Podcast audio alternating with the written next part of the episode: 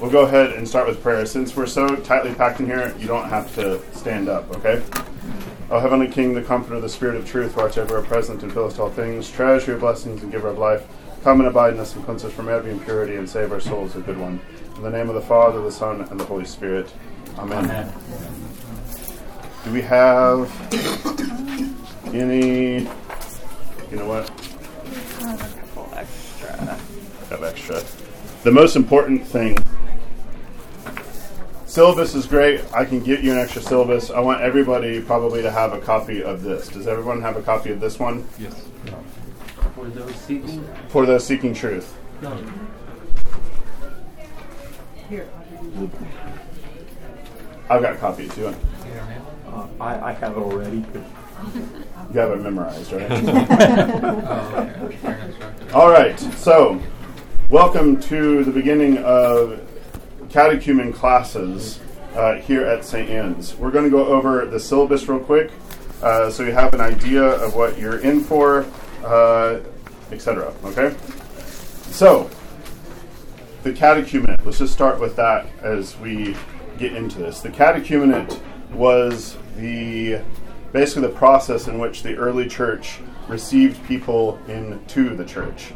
Uh, in the book of Acts, you'll notice almost, I think, besides one, everyone that is encountered is a God fearing uh, Gentile, which means they're already going to the synagogue or they already knew about Israel and the God of Israel. So, instantaneous or bapti- baptism that night uh, was the order of things, right? They already knew the God of Israel. They knew the scriptures, they knew the basic outline, and they knew they were awaiting a Messiah. So, fast forward till basically right after that, and then you have a process by which you needed to bring people into the church. This really got formalized once Christianity was legalized. Because now you have an influx of people into the church, because now its uh, gathering uh, wasn't a death sentence. Okay? So what happened is the church then said, okay, we now have a huge influx of people that are not ready to die for Christ in the same way before, right? Like you had like the Marines before, now you're getting everybody starting to come in. So we need to teach them what's going on before we bring them into, we'll say, the Holy of Holies, actually the reception of communion to the depths of the church. So the catechumenate was uh, early on, it was actually more focused on formation of the virtues of putting aside uh, practices or a way of life uh, than it was in what we like to do now is scour the internet, YouTube, Wikipedia. We maybe found Orthodox Wikipedia now, uh, all sorts of talks, uh, PDFs, books, etc. And then because we're Americans, we like to read, read, absorb, absorb, get as much knowledge, and make sure that we know everything isn't. But that was that, that's the inverse of what the catechumenate was. Uh, it doesn't mean not learning things, but the catechumenate, uh, you didn't actually learn the Our Father or the Creed until you're actually baptized and brought into the church. That is when you actually learned some of the heart of uh, the life of the church. You'll notice for now, we it, it probably maybe don't notice that we say catechumens depart, and we have this where you come forward and then you walk back to your spots. Catechumens depart historically meant catechumens, you are no longer welcome into the assembly, you now are escorted out because we're now entering into where there's a bridge of litanies that we then enter into the mystery of Holy Communion. So, one way of talking about uh, inquire, I'll probably talk to most of you. There are some new faces uh, even this morning, which is great. Uh, but inquiring into the Orthodox Church, there's the kind of the flirting, dating stage where you're like, is this going to be a good fit?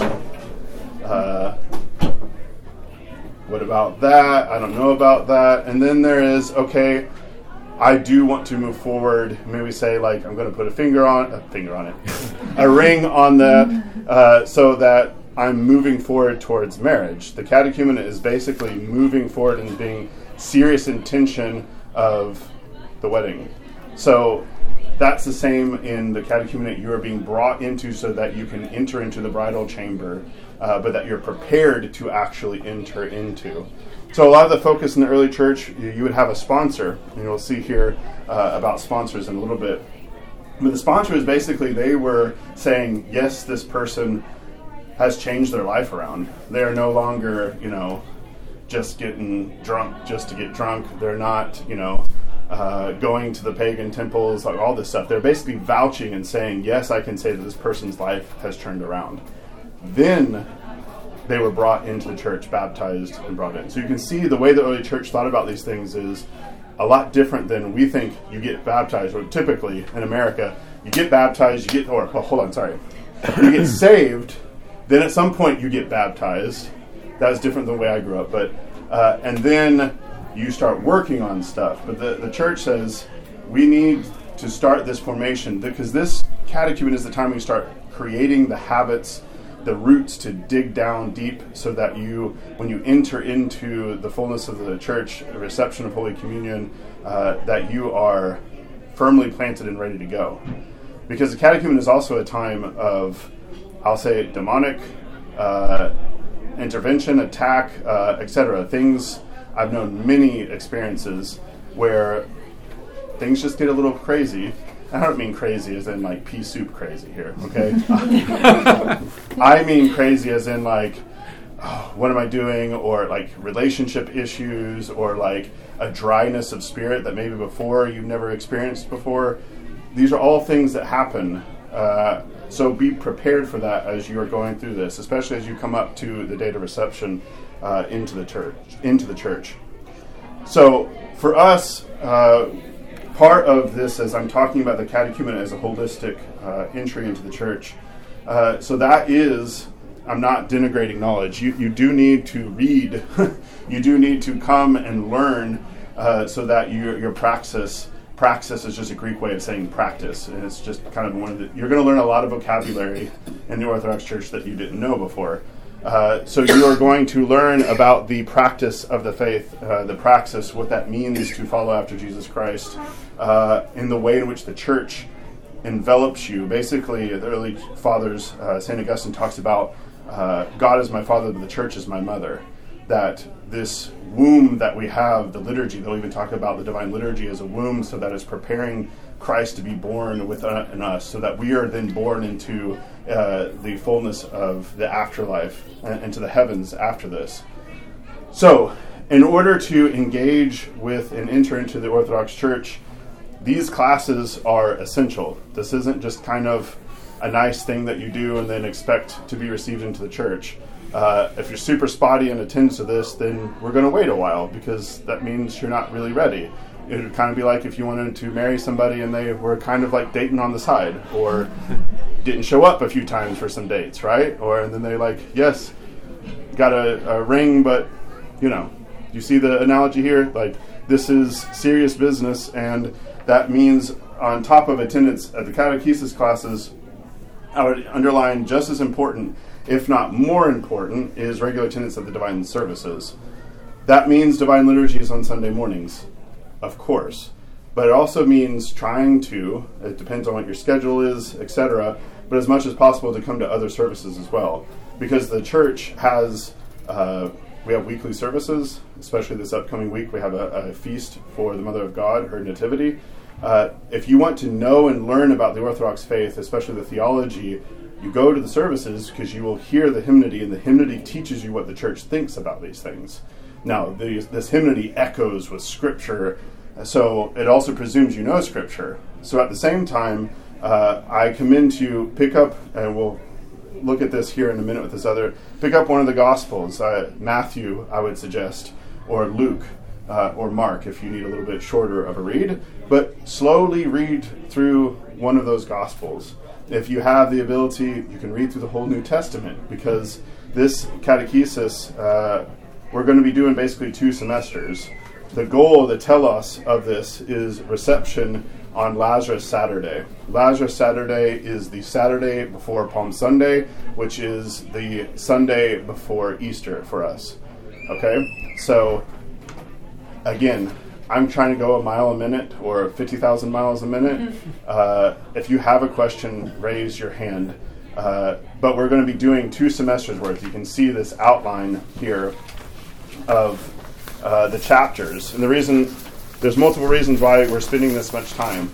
Uh, one is for everyone to be able to soak as much as possible uh, in thinking about and discerning orthodoxy and learning orthodoxy.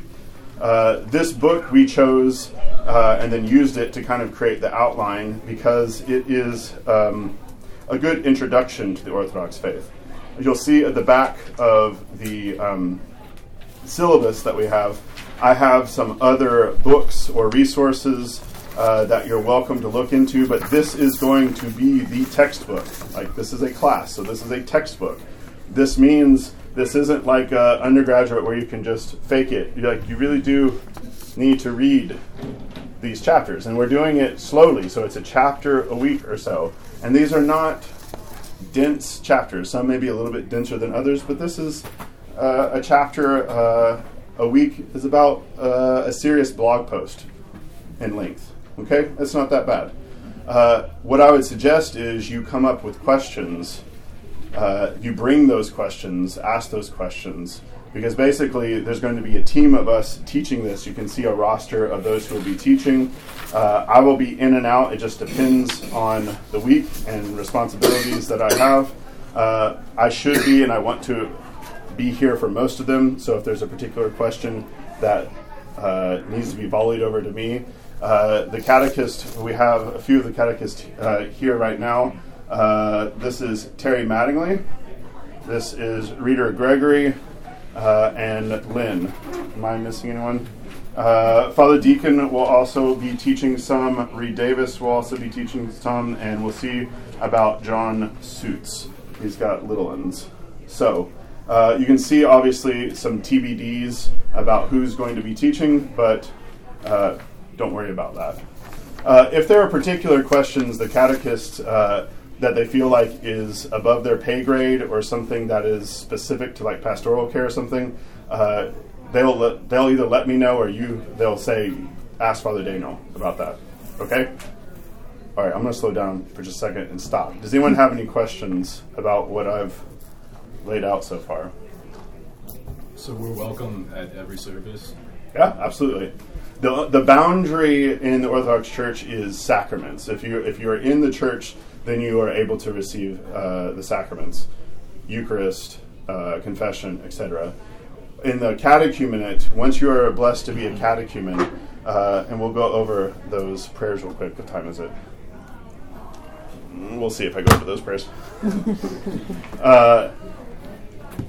Thank you.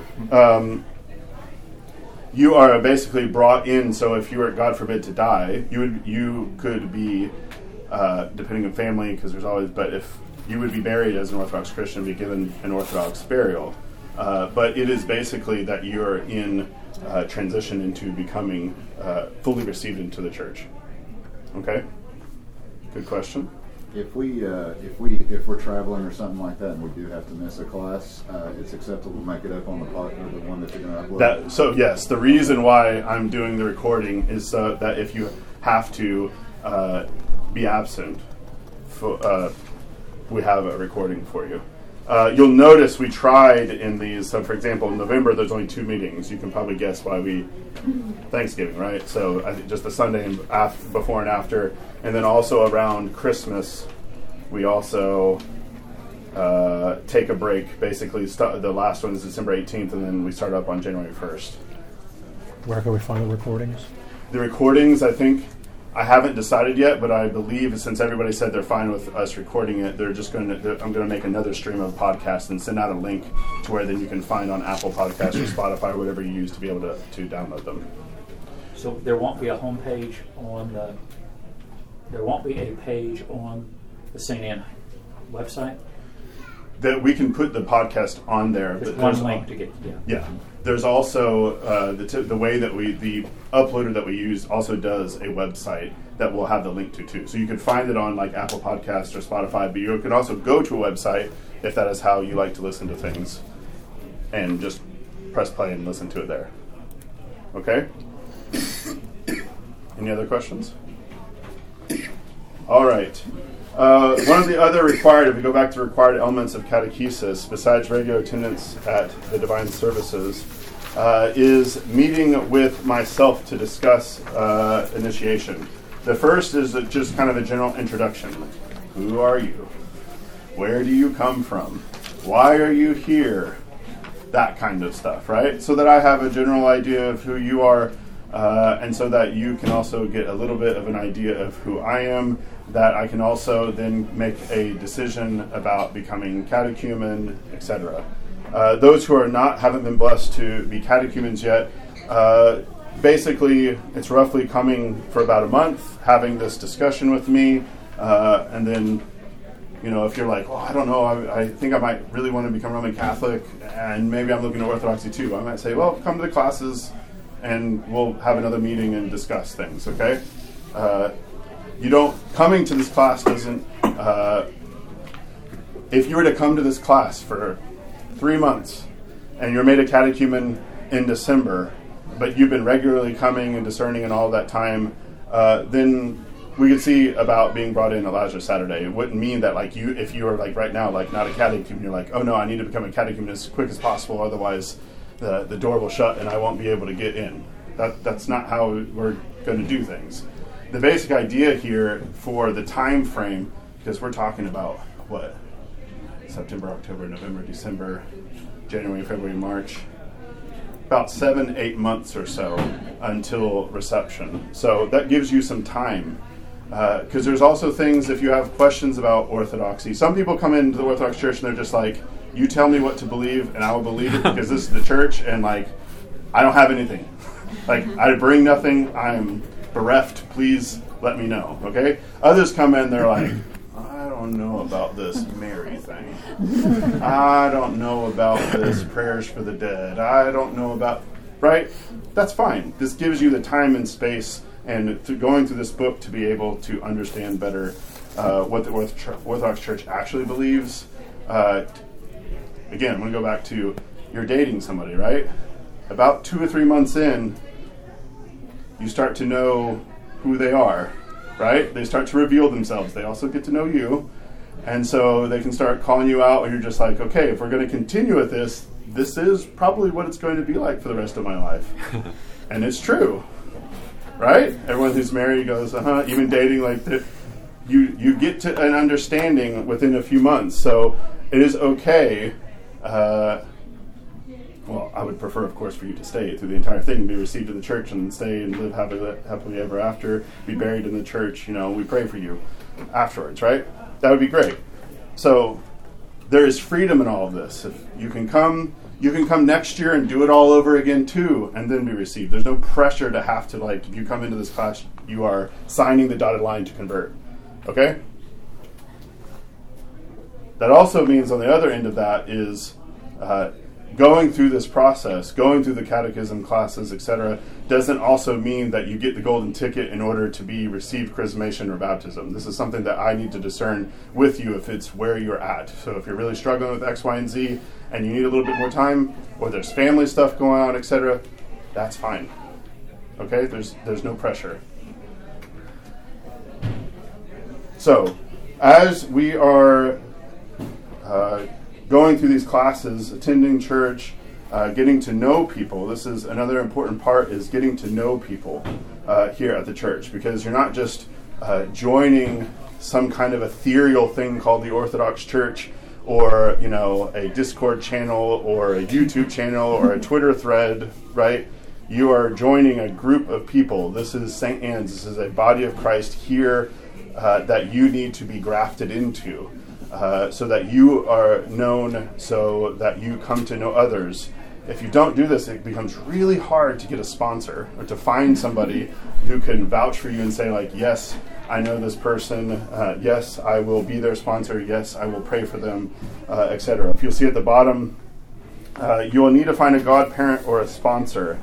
It's a, basically the same uh, name, different label.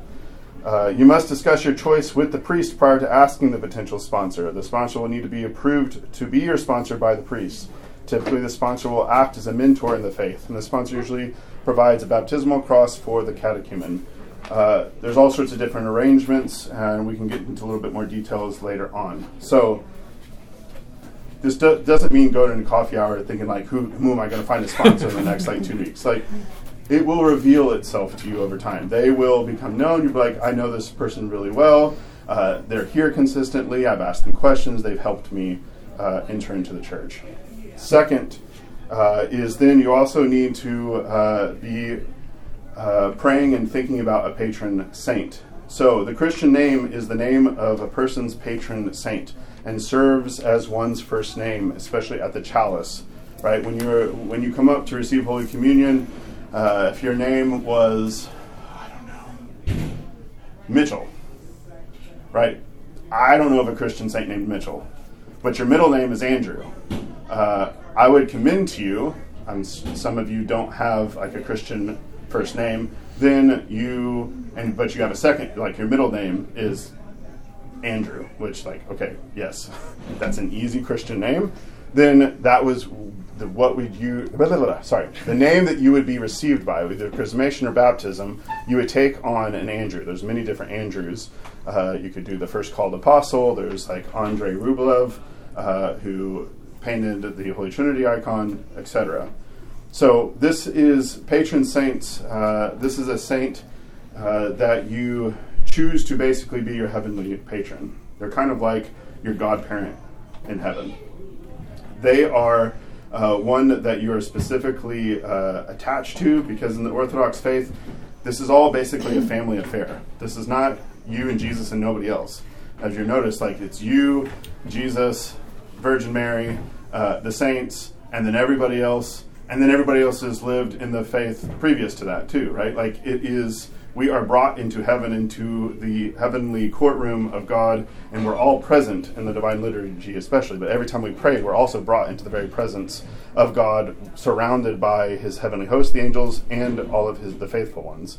So, finding a Christian name, a lot of you already have Christian names. So when I came into the church, uh, I have two. Uh, my name is Daniel Jacob, right? My dad was a minister. I we were all like Old Testament name, New Testament name, New Testament name, Old Te- like that was how all the boys were named. Uh, I highly, uh, not pressure, but if you already have a Christian name, just stick with your name. That probably means like if we have Nicholas, just be Nicholas. Okay? you don't need to be Nicodemus. You don't need to be uh, uh. You don't need to be uh, Athanasia, right? Which is just a Slavic form of Athanasius. You don't need to be that. Uh, if you are like, Athanasius appeared to me in a dream, he slapped me upside the head and said, I need to get into the church, I might budge on that. but he's going to have to appear to me too. I'm just kidding. But what I'm suggesting to you is if you already have a good Christian name, there's no reason for you to have to go fishing for another name. If, like I'm saying, if, if there is a saint that just really, you know, bowls you over, then talk to me about it and we can come to some agreement, okay? I'm always going to have my dithers and like push a certain way, but if you're just like, no, Athanasius appeared to me, and slapped me upside the head, and said, I need to get my butt to church, okay, then I can accept Athanasius. Okay? Any questions about sponsors or patron saints? So, uh, the sponsors just for the baptism, or Yes, so your godparent or your sponsor is for baptism or chrismation. Yes. Um, if you've been previously immersed baptized, do you just do chrismation or do you do baptism? So, uh, those who have been baptized in the name of the Father, Son, and Holy Spirit, I need a baptismal certificate. Uh, this is something somebody has actually sent me a video of them being baptized in the name of Father, Son, and Holy Spirit. And I said, okay, this is more legitimate than a piece of paper that says you were. so that was no problem. I doubt many of you have a ba- like a, a video of you being baptized. That was special uh, in a good way. Uh, so uh, the reason for this is that uh, what becomes challenging is there's a lot of low church. By low church, I mean like Bab. I call them kind of Baptist-costal. It's just kind of a, a broad term, umbrella term. Or like I grew up Church of Christ, which there's no roll book or like record book of like I was baptized on such and such. uh, in the name of the you know the Trinity. So I need some kind of copy of that. Some books, some sorry, churches will have like just they'll even have like a book and you just take a picture and they'll email it to you and just email it to me and that should be fine. If you don't have that, Archbishop Alexander would say that you need to be conditionally baptized, which is basically uh, you're being baptized.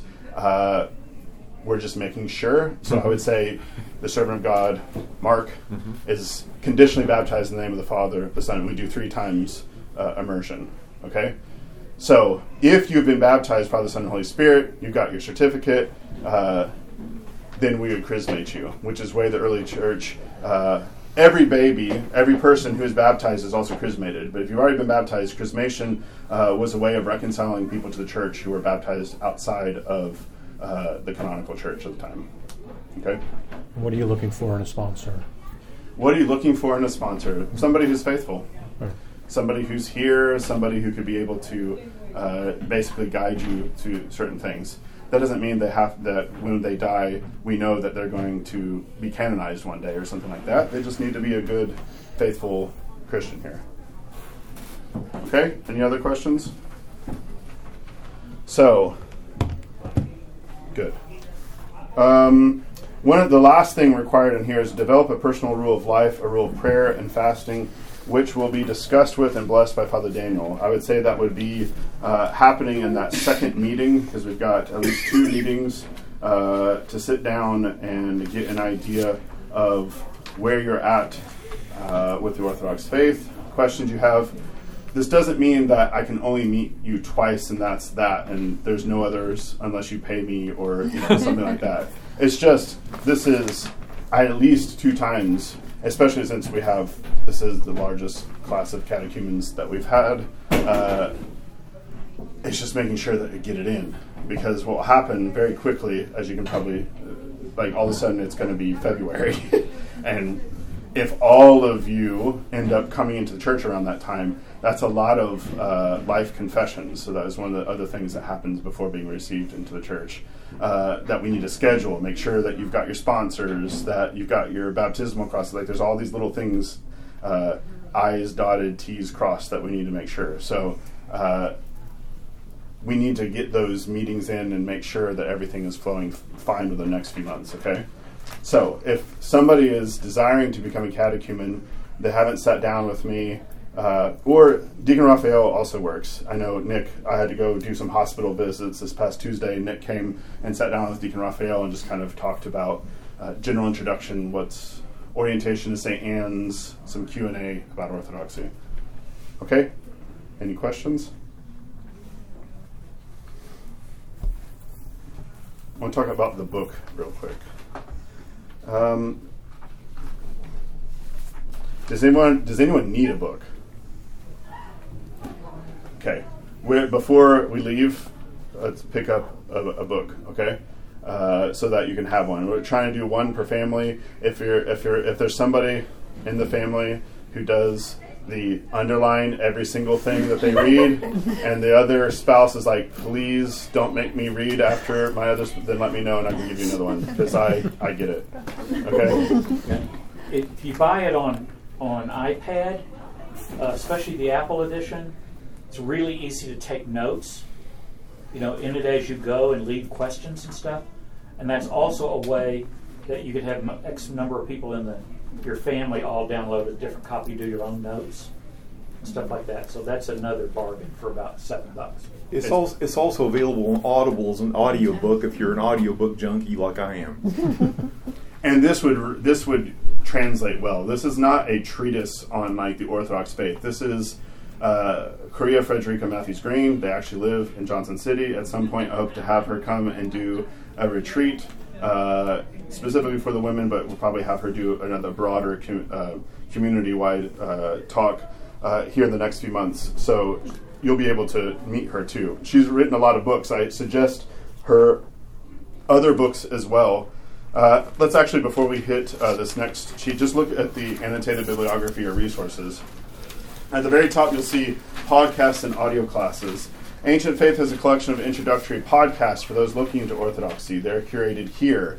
Uh, I'm going to send out, I should have done a bit.ly on this, but this was originally just sent out as a Google Drive thing. So I'll, uh, we'll update this with little smaller URLs, but also send you uh, so you can hyperlink there. Um, Ancient Faith, if you are into podcasts in general, outside of listening, if you missed something here, or if you want to go back and listen to what we talked about here, uh, I highly suggest diving in, learning as much as you can. Uh, one of the things about Orthodox you very quickly learn is that there is a whole lot to learn because we're talking about 2,000 years of church history of things to learn. Again, don't get obsessive about just learning for learning's sake, right? All of this, the point is union with God, right? So the main thing is starting to get into the habits of coming to church, uh, starting morning prayers, evening prayers, uh, starting to, I'll say experiment, but that's not the word I want to use, uh, initiating yourself into the practice of fasting. Because as Americans, we really don't fast. Uh, I know it's really cool now to do intermittent fasting and all this stuff. Uh, but the whole reason why Orthodox fast is different than just losing a few pounds, okay? Um, and we'll talk about this in the book. T- we'll go into more depth that there's a whole lot of theological uh, reasons for all of this. It's not just empty practices that we do. There, the, the church Israel was doing all of these things as well. Uh, as you go through these introductory books, I suggest you can read through the Orthodox Faith by Father Thomas Hopko. It's available online at the OCA website, the entire set.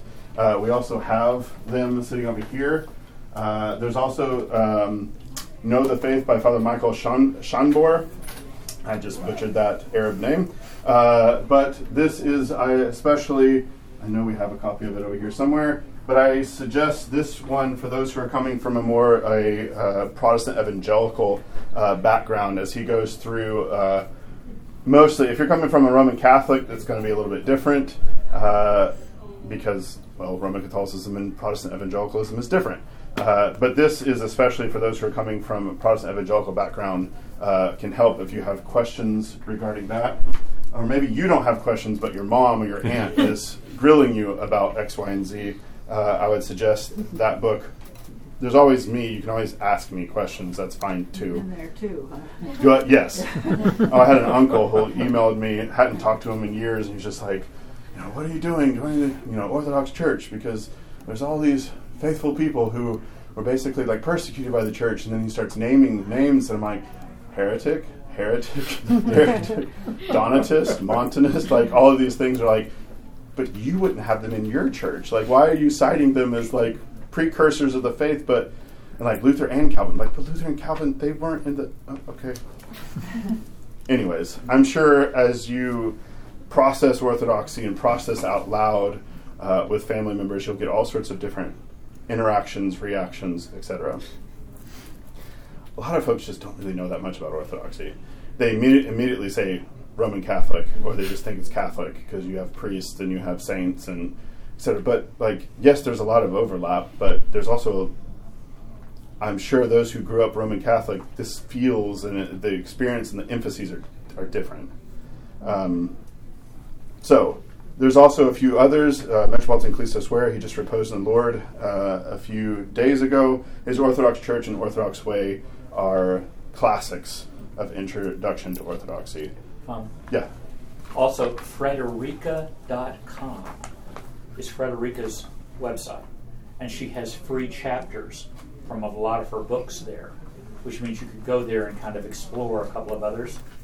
I've, I've known Frederica and Father Gregory from before they were Orthodox.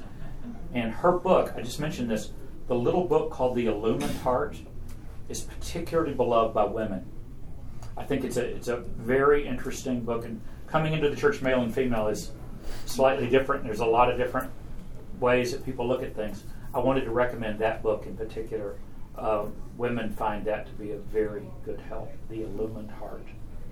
Sorry, we. I'm. I'm totally paying attention to what Terry is saying. I'm just looking for. We have. Uh, we've moved a lot of stuff in the past few weeks, uh, but we do have. This is behind me is a library of books. Uh, I would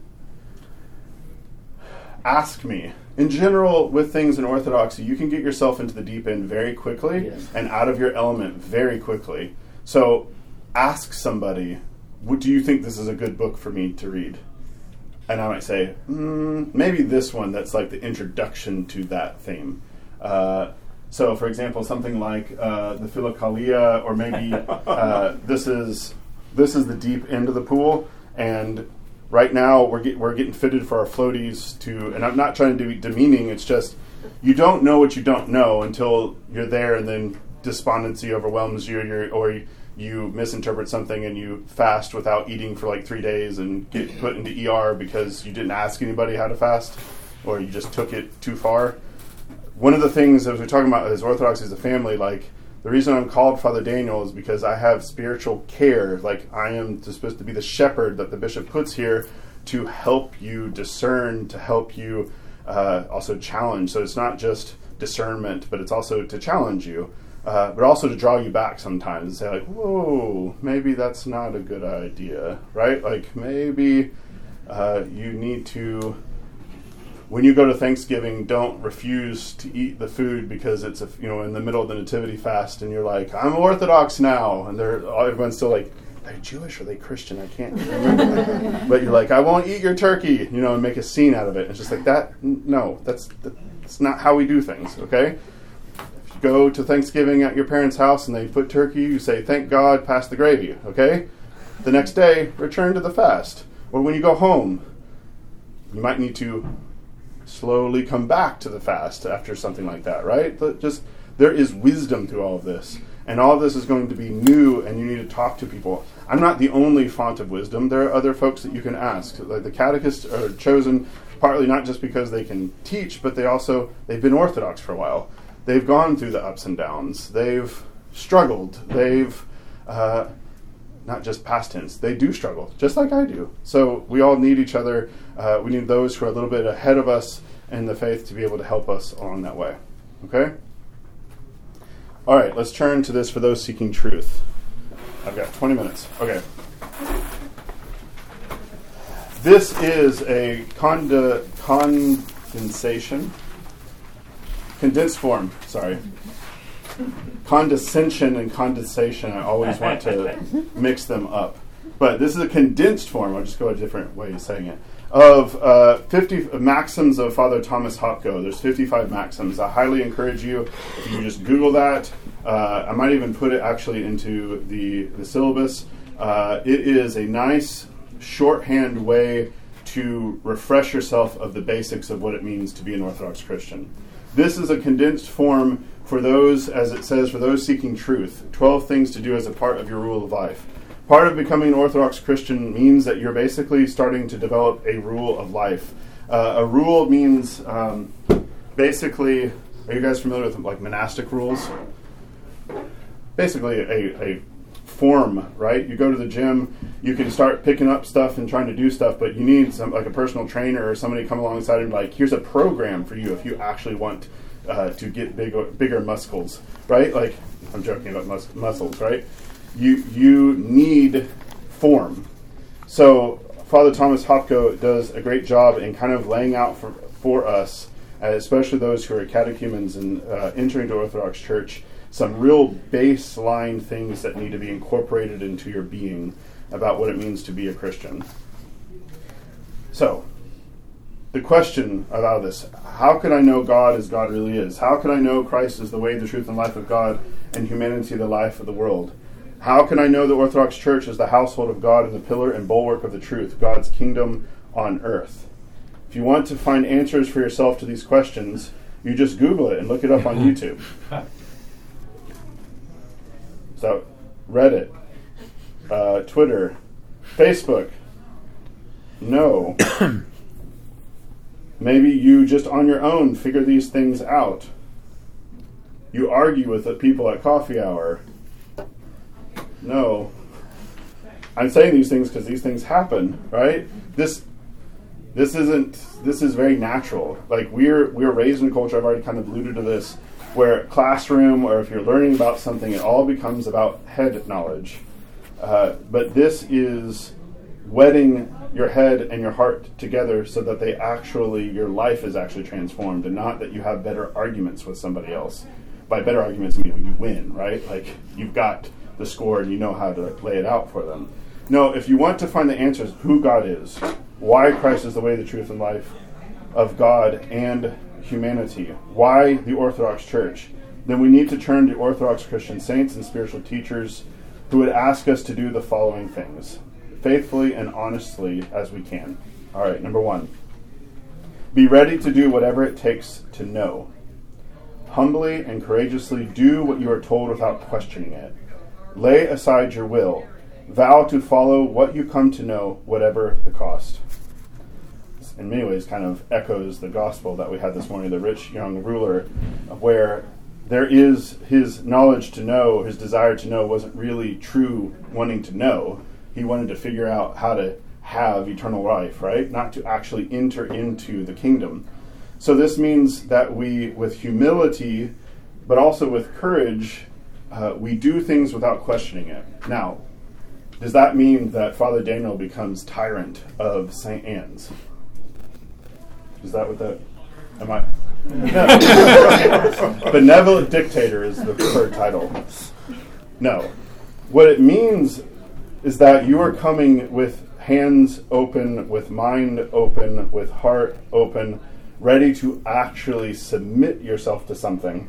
Because a lot of people, in regards to church, they we, we kind of talk about this like go church shopping, right? Like you just see which one fits me, and that's no. This is the inverse. This is the church saying this is what you need to do to gain eternal life. Therefore, if you want this, you're going to have to submit yourself to it. Uh, and the only way to do that is by doing it with humility, with some courage, to lay aside your will, and to do what you actually come to know, whatever the cost. Even that means go and sell everything that you have and follow Jesus. Whatever that is, those possessions, those things that are the weights on you, that you're ready to just let go of them. Now, this is all a long process, right? You're as you enter into the church, you get to know yourself better. That is the prayer, that is the hope. The question is whether when you get to see yourself in that mirror, are you really ready to say, Yeah, I need to repent of that. Yeah, I need to start learning how to letting go of that. Or, yeah, I need to move a different direction. Two, pray for enlightenment. Even if yours is to say, is to whom it may concern. You know, one of the things about that I've noticed recently. Back 15 years ago, most people who are coming to the church were basically churched in some respect, but now uh, the percentage of those who are coming to the church who don't have a church background is, and by church background I mean like actual familiarity with Scripture, like regular churchgoers. It's becoming less. There's a lot of folks who don't have church background who are coming into the church. So they're even kind of trying to understand who God is. It might be somebody who got burnt by church too, and has been away for a long time, and now needs to come back and figure out uh, their relationship with God afresh, a new, different angle, so that they can actually maintain faith, because otherwise they couldn't do it before. So pray for enlightenment, even if it, yours is to whom it may concern at this point.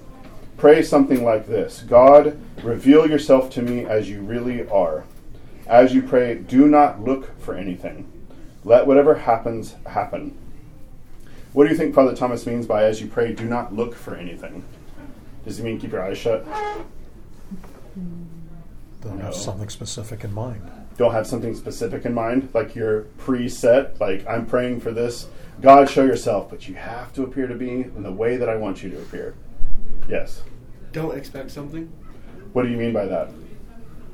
Um, don't expect to receive an immediate answer or.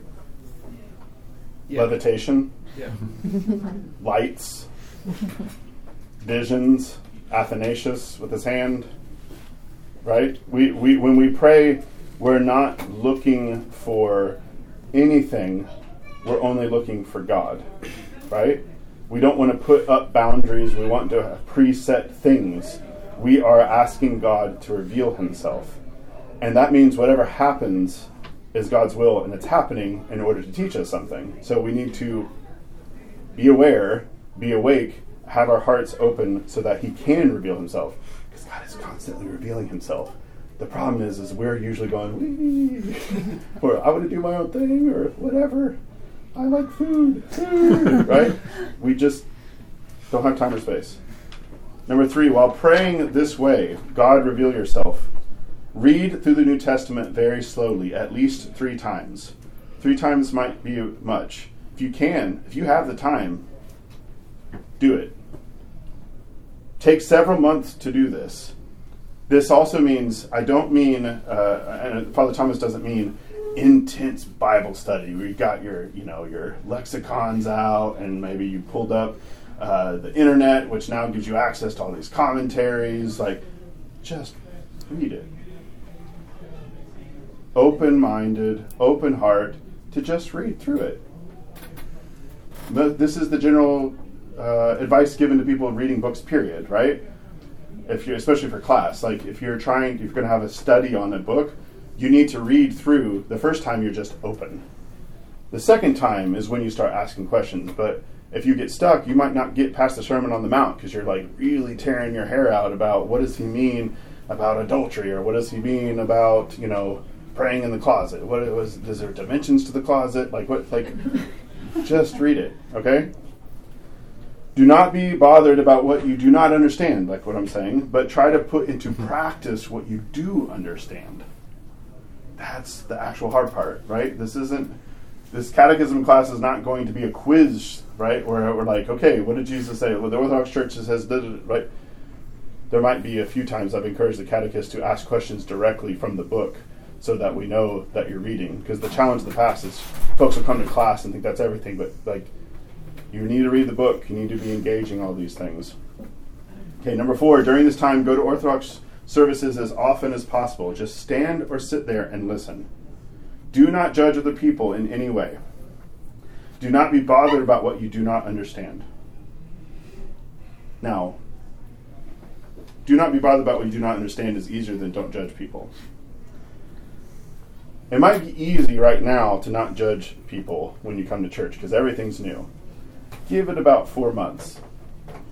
Something's going to start coming up. Somebody's kid, somebody's voice in the choir, something I said in a sermon, something this is taken, so like whatever. Services themselves, part of what happens in the depth of the services, that it brings up stuff in the depths of yourself that are not so pretty. So come to the services, just exist, open your heart and your mind, listen, and pray.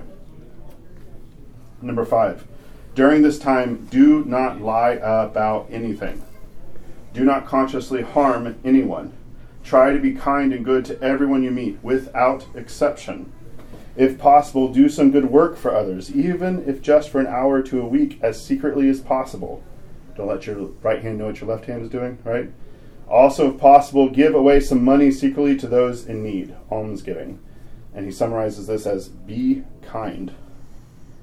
You would think, okay, this is maybe the easier part, but if you actually step back and like, oh, okay, just like the rich young ruler, like, I haven't stole, I haven't committed adultery, I haven't, you know, murdered anybody, but then you're like, yeah, but I got really angry, and I second looked at that person, and right?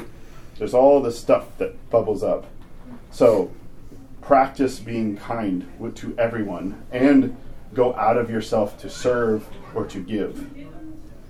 Number six, during this time, if you are not married, do not engage in any sexual acts at all of any kind, even with yourself alone. If you fail in this, put it behind you immediately with a prayer of repentance and start over. Summary Be pure. The Orthodox Church is very clear about uh, sexuality that marriage is between a man and a woman. That is what God has blessed as where sex happens.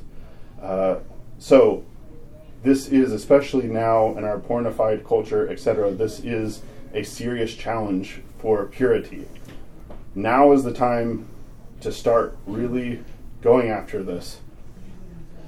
Seek chastity, purity, so that you are not, uh, as I said, like with the rich young ruler this morning with riches that just diluted him and just warped everything how he saw it. It's the same with lust, it warps everything. Number seven. I'm going to go back to six one more time. so, if you fail in this, I want to emphasize this. Put it behind you immediately with a prayer of repentance and start over.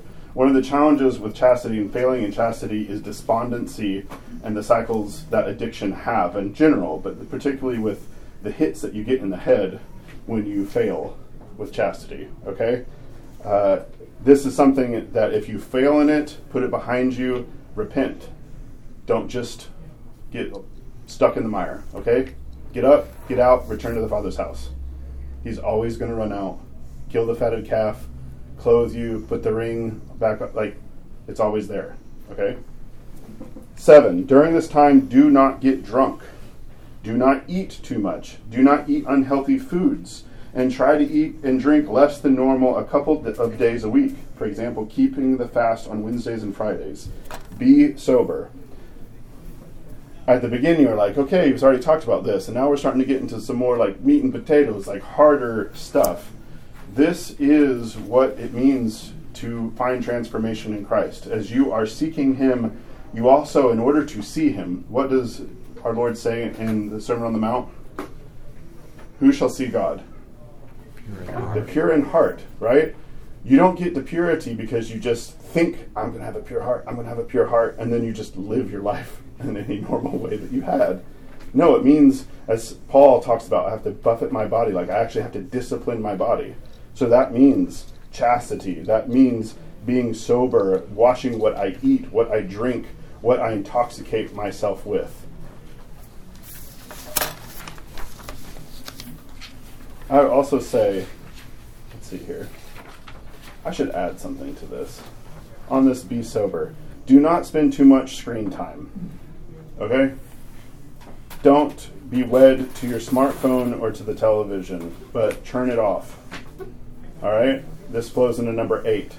During this time, sit in total silence at least 10 to 15 minutes a day, or even up to 30 minutes a day if you can, watching the thoughts that come to your mind and letting them go with a prayer God, enlighten my mind. God, help me with this. God, help these people who come to mind.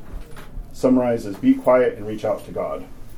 Part of our addiction and part of our challenges uh, is that we just have too much going on and we got to simplify and we've got to calm our hearts and just be and let God be. Going back to that, that earlier, to allow Him to enlighten us, it means that we have to actually give Him the time and space for Him to enlighten us.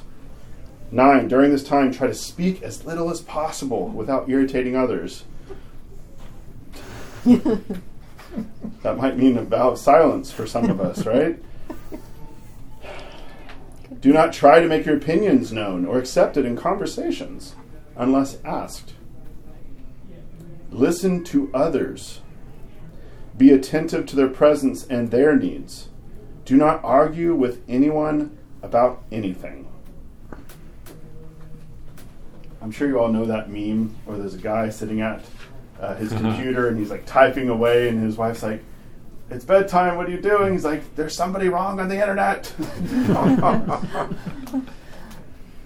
we all, and this is one of this. This is, especially in confession, as we're trying to seek out God and we're simplifying things and we're trying to actually fulfill the commandments of God that we start to realize these little bit more deceptive things or like where we're deluded about like I don't have pride but like I have to have the last word in every single conversation. Or I have to have conversations which I'm getting the affirmation back that I seek uh, that I have to make whatever my thought is whatever my impression is I have to let somebody know. This could be in person this could be oversharing on the internet, or just wanting to argue with people on the internet, or just wasting your time frivolously. Listen and be attentive. That might mean having coffee with a friend and just in a way, just like, I'm just here to listen to them. Say, like, make some of these things you have to actively seek out and do these things, right? Some of these things aren't just going to naturally happen. You have to actually go out of yourself to do these things. Number 10, during this time, find someone that you fully trust and share with that person your thoughts, feelings, dreams, hangups, compulsions in detail. Do not, however, go into detail about sexual things or about other people. Discuss in detail your family of origin and your childhood experiences, good and bad. Focus on what memories distress and sadden you and what memories bring you joy. Be accountable. In a way, this is kind of a preparation for confession, but it's also the reality that we really, and this isn't just talking about like you and a priest, this is about you being known by others because you can't be who you are, who God wants you to be, who God made you to be, without being known by others. So, what this is encouraging you to do is to actually be known, actually uh, expose those things to others so that you can be known. And there's good advice here too. Don't go into detail about sexual things. You d- like, don't need to do that. And what usually happens, I don't know about you, guys, what happens very often, especially with closer friends, you get together and what do you talk about? Other people, right? Don't do that. That is probably one of the hardest things. That usually means that we probably need to just go and do something else. We just sit around and talk about other people, right? Number 11. During this time, do a checklist of possible food, alcohol, drug, and sex addictions and other addictions that you may think you have. For example, rage, gambling, or shopping, and I'm going to put internet or smartphone, okay? If you see that you're addicted in some way, seek help and possibly, if you need to, enter a treatment program. This is serious, okay? So, 12. During this time, do your work or your studies to the best of your ability, carefully, responsibly, conscientiously, and devotedly. Live a day, even part of the day at a time. Sufficient to the day, right? That's all you need to worry about. Don't worry about tomorrow. Focus fully on what you're give, doing at the given moment. So I highly suggest revisiting this uh, throughout the catechumenate. Uh, I would suggest, especially this week, as you start reading Frederica Mathewes-Green book, that you start reading through your New Testament. Uh, if we might need to do most everyone we need to have probably we'll do that second uh, pastoral visit with me soon so we can start talking about a prayer rule because we need to start talking about uh, what we need to do in regards to a prayer rule what i'll do is create a basic prayer rule i think lynn and i, I think we did create something and i'll have to just go go back and look formally to where to start out somewhere because if you just pick up an orthodox prayer book and if you don't have one already uh, you're welcome to buy one, but we can provide you with something that you don't need to buy a prayer book yet because you can just pick up an Orthodox prayer book and like, I'm going to do evening prayers. Oh. And then you're 15 minutes in and you're just like, what did I just start? I'm going to stop because it's it presumes that you've grown up in the church. It presumes it's also like a monastic cell rule. So what they would do outside of the services in their own cell is actually where a lot of these things come from. So we I, we have a edited form down towards more manageable, especially when you talk about navigating as a family with kids. So my family, for example, we sing a good portion of it, and it's very short because our kids can't handle more than that. Okay, that doesn't mean my prayer rule needs to be different than that. Like I need more than that, but all of these things in general. If you have questions about prayer rule fasting, is something that you need to consult with me so that we can come up with a rule for you to be able to follow. Are there any questions I just wanted to verify New King New King James version. of the Bible? Sure. I mean, I, I mean, There- uh, I was going to ask a different question, the same thing, but a different way. Which Sure. version? Which version of the Bible? So, the Greek. in There's Greek. also difficult recension. to hear to read. You know? There is a recension, actually, of the Constantinopolitan like version of the New Testament. That is the manuscript tradition that is used in the Orthodox Church. You can find that. It's kind of a wooden translation. There is translation into uh, English of that, but New King James is fine. RSV is fine. I don't really suggest. I mean, ESB is fine. Like I think CSB, ESB. I said ESB, ESB, CSB. These are fine. NIV is not so hot for multiple reasons. Some of the translation stuff in there is just suspect. Uh, don't like what is the Jehovah's Witness Bible? The World Watchtower. Yeah, don't worry about that one. Uh, but if you just stick with the New King James version, that's actually what is up. If you go on the OCA website, if you're wondering about the lectionary, uh, the OCA website has the lectionary on it, and it's almost all just New King James. The real challenge for Orthodoxy is the Old Testament, which we use the Septuagint, which is not the Masoretic, which almost all Protestant Bibles that we have easy access to are all based off the Hebrew of the Masoretic text versus the Septuagint, which is what the Orthodox Church uses liturgically and etc. Septuagint means the Greek translation. So we don't want to get into the weeds too much. Don't worry too much about that. there are English language Septuagints that exist, but go. A, a little known one that I don't know if you've run into yet. The English Standard Version is the classic RSV left alone, without any of the gender neutral stuff and other things that have been added to it. And you can get that for like next to nothing online. And um, It's called what, English? English English Standard Version. ESV. version. There's Right. also there's an Orthodox Study Bible up here if you want to glance at it and just see. Yes. That- That that's you're on a the slower shelf. That's just the New King James version. Yeah, that is a fantastic. That is a fantastic tool. If you don't have a Bible and are going to get one, uh, the footnotes and, and they're just. I mean, a, a lot of us knew the people that worked on it, like like worked on the footnotes and that, and and a lot of them were Protestant pastors who who really know how to bring a lot of these Orthodox concepts home to uh, to, to people that are outside the church. Any other questions? All right, let's end with prayer. well, let's stand up.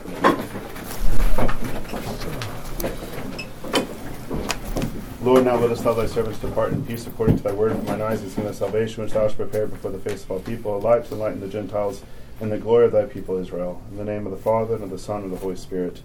Amen. Amen. Thank you all.